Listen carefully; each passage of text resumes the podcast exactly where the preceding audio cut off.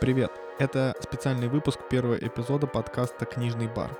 Здесь мы с большими спойлерами обсуждаем концовку книги «Семь смертей Эвелины Харткасл», обсуждение которой мы начали в первом эпизоде. Поэтому, если вы не слушали первый эпизод или хотите прочитать книгу и узнать все самостоятельно, пожалуйста, учитывайте это.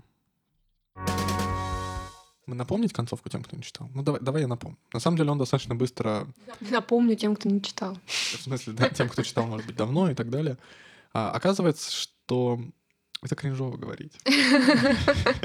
Ну, короче, оказывается, что вот этот Blackhead — это такая как бы виртуальная тюрьма, в которой была посажена девушка, которая возглавляла крупную преступную организацию и которая убила сестру главного героя. Она даже, возможно, не девушка на тот момент, нет? Мне казалось, что она какая-то Я более не старая, чем Да. вот персонаж, Да, которого мы потому что- встречаем. э, нет, вообще вот персонаж, которого мы встречаем, ему ей типа 18 лет. Но это не бойся, это теоретически это может быть не ее тело вообще, ну или ее, но более молодая версия. У меня такое впечатление Нет, сложилось. думаю, что это, конечно, наверное, не ее тело.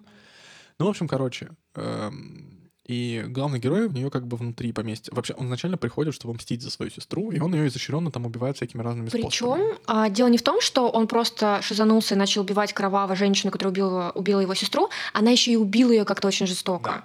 Да. Нам не сильно это Да, поясняют, нам, нам- нам почти не поясняют, но нам дается понять, что это была какая-то жесть. Да. И, в общем, он как бы пришел в эту тюрьму единственный добровольно. И, собственно, поэтому ему очень благоволит вот этот чумной лектор, который является как бы... Ну, фу, лектор. Чумной доктор.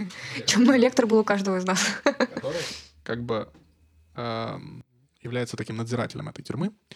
И он, собственно говоря, очень за главного героя, и именно поэтому он сделал так, что главный герой перерождается 8 раз.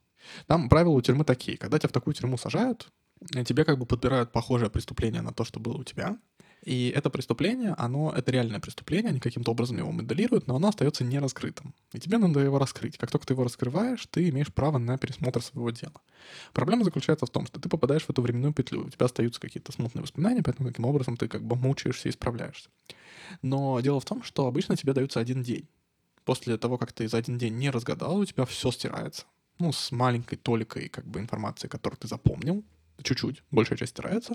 А главный герой, так как он приехал туда по собственной воле, попал в эту тюрьму по собственной воле, ему как бы дают неделю. То есть он перерождается в эти разные тела, но он всю неделю запоминает. И только если он за неделю не раскрыл, а, 8 дней, по-моему, если он за 8 дней не раскрыл преступление, вот тогда начинается новый цикл. Да, и при этом этих циклов, по всей видимости, было несчетное количество вообще. И в какой-то момент, Он прямо говорит, что это десятилетие. Да, то есть прошло очень много времени, я вот это помню. Но это их последний цикл, потому что они уже так долго во всем этом, необычно, возможно, даже долго, что это последний шанс. И поэтому, я так понимаю, чумной доктор особенно вмешивается, Нет, это- помогает, нет, нет? это не последний шанс. Не последний? плохо запомнила, да. А, это не последний шанс, просто им снова сотрут память, и все начнется наоборот. Там суть заключается... заново. да. Там все, там суть заключается в том, что э, эта тюрьма, она как бы действительно перевоспитывает отчасти.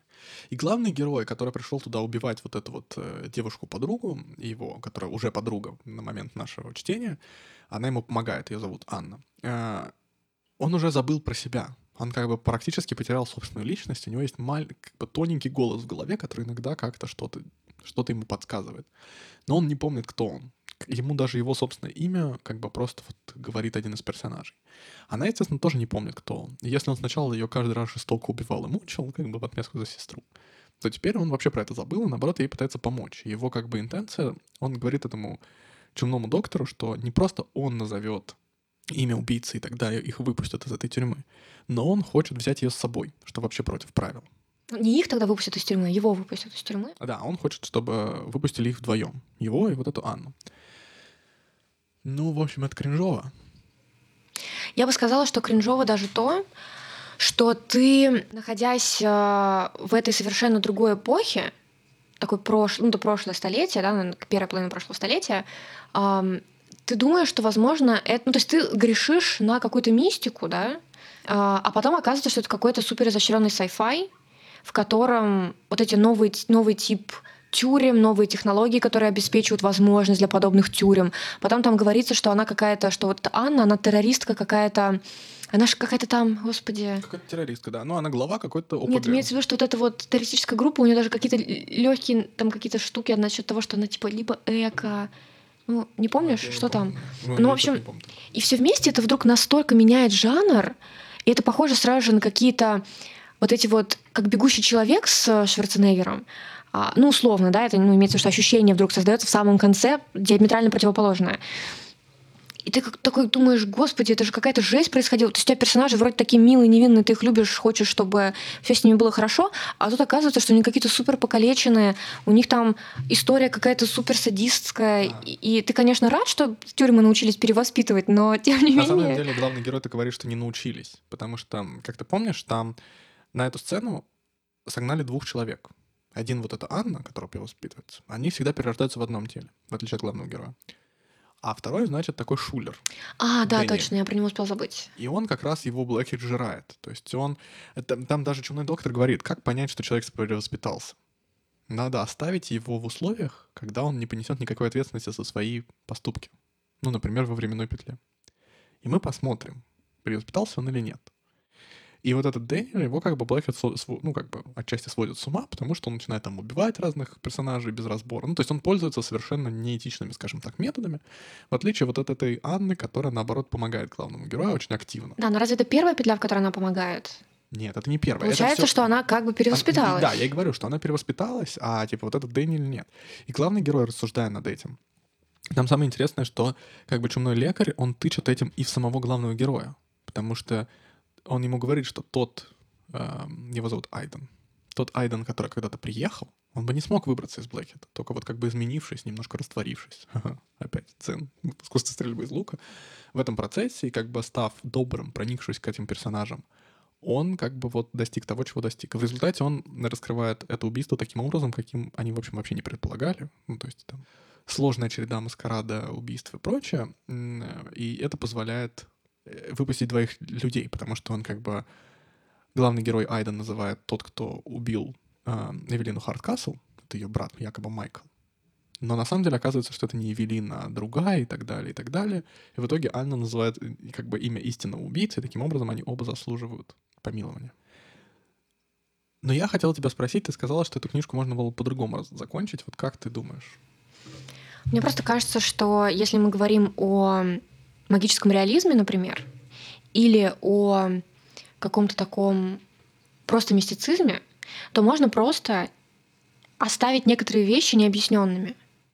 То есть э, либо придумать какую-то более а, магическую, что ли, составляющую, или просто не раскрывать в некотором смысле истинного значения этого места. Вот они выбираются, и мы не знаем, куда они выбрались. Вот я согласен. Я согласен. Я то же самое хотел с тобой поговорить. Вот дело в том, что какую аннотацию ты не возьми, или там какую-то ревью и прочее, все сравнивают с Днем сурка. И вот эта вещь, которую День сурка сделал очень правильно.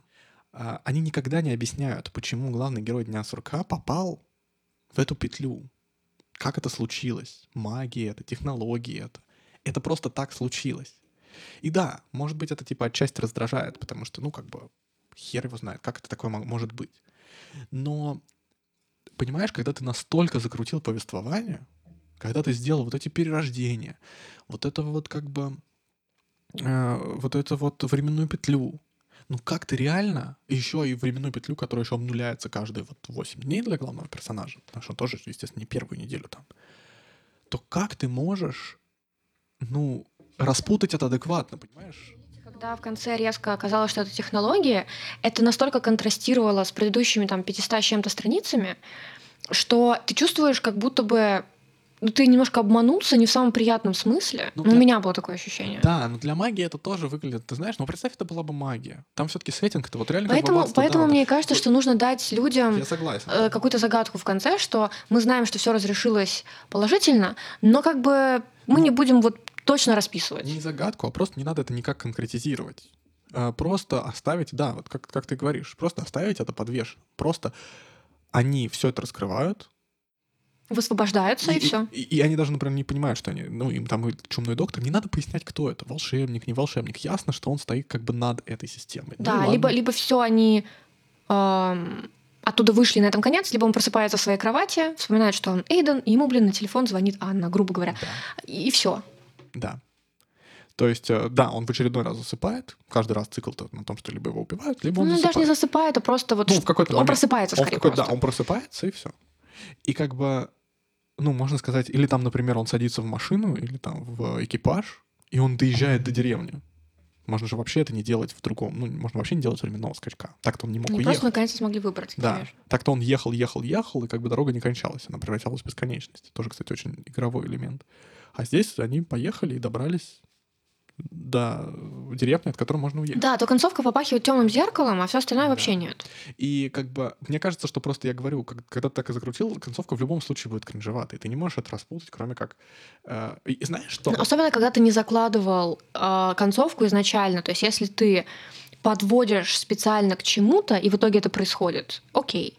Но если ты сделал это именно... Это, еще похоже, знаешь, на что? На настольную игру отчасти. Ну, так, такое ощущение... Как только партия Да. закончена, и ты не вел ни к чему конкретному, ну, это сложно встроить во все то, что происходило до этого. Такое ощущение, что автор просто... Такое ощущение, что у него было как бы... Что он чувствует, что он как-то должен дать этому объяснение, хотя он не должен. И, по-моему, я уже очень плохо помню, не спойлеры, мне, по-моему, то же самое в «Дьявол и темная вода». Когда он начинает придумывать, как это развязать, точнее, даже не развязать, потому что сама история с убийством, со всеми вот этими перипетиями, пусть это не детектив, но развязывается она прикольно. Плохо именно вот это то, что находится как бы за четвертой стеной. Ну, ну, не за четвертой стеной, а как бы за вот этой вот, э, за вот этими вот декорациями, за временной петлей. А это вообще не нужно было развязывать, как мне кажется. И я, мне это напомнило, что мы с тобой на новогодних праздниках смотрели, пересматривали в очередной раз «Властелина колец». И мы в какой-то момент обсуждали, что Толкин, собственно, поступает-то практически так. Он никогда не поясняет, какую, собственно, силу дает это кольцо. Да? А, потому что, ну, в фильме это вообще показано забавно, что как бы Саурон почему-то там раскидывает толпы, потому что он такой великан, потом ему отрубают это кольцо. Людей и там хоббитов, условно говоря, кольцо делает только невидимыми. Поэтому, когда там Барамир говорит, что давайте мы заберем это кольцо и будем использовать его как оружие, в общем, на самом деле не очень понятно, как использовать его как оружие. Оно как будто никаких видимых сил не дает. Так же, как и эльфам не дают их как бы кольца. Ну, то есть за этим нет никакого... Толкин это никогда не поясняет. Никогда не поясняет, какую именно магию может творить Гендальф, за исключением, там, условно говоря, света в море. И это смотрится нормально. В принципе-то. И в этом смысле, я не знаю, в теории кино, знаешь ли такое, что такое МакГаффин? Мгм. Вот. э, Ну, это такой термин, который был придуман Хичкоком. Я просто расскажу. А, Значит, что это что-то, зачем э, герои сюжета должны охотиться. А, И он описывал это так. Ну, вот есть купе, едет поезд из Англии в Шотландию. И, Значит, один пассажир спрашивает другого, скажите, а что у вас там в саквояже? Он говорит, да МакГаффин. А он говорит, а что такое МакГаффин? Ну, МакГаффин — это такое специальное устройство, чтобы охотиться на, лё- на львов в Шотландии. Так в Шотландии же нет львов. Ну, так и МакГаффина, наверное, нет. Ну, то есть это просто, это как вот чемоданчик в криминальном чтиве, да? Нам никогда не надо реально показывать, что там находится. Так же и здесь. Это вот э, такая самый большой минус, пожалуй, книги, которая реально существует. Ну и в то, что она очень триллерообразная. То есть, когда ты узнаешь твист финальный, кто на самом деле Эвелина, ну, Ну, Это не совсем минус, такое, Ну, это это, не минус, тоже да. необходимо, это интересно, и такие книги имеют право быть, и их интересно читать, поэтому... Ну, то есть это не сделает из книги какое-то великое произведение, но оно, собственно, и не стремится, и оно хорошо в том, чем является это повествование. согласен. Но само по себе, конечно, очень интересно. Ну что, заканчиваем? На следующей неделе.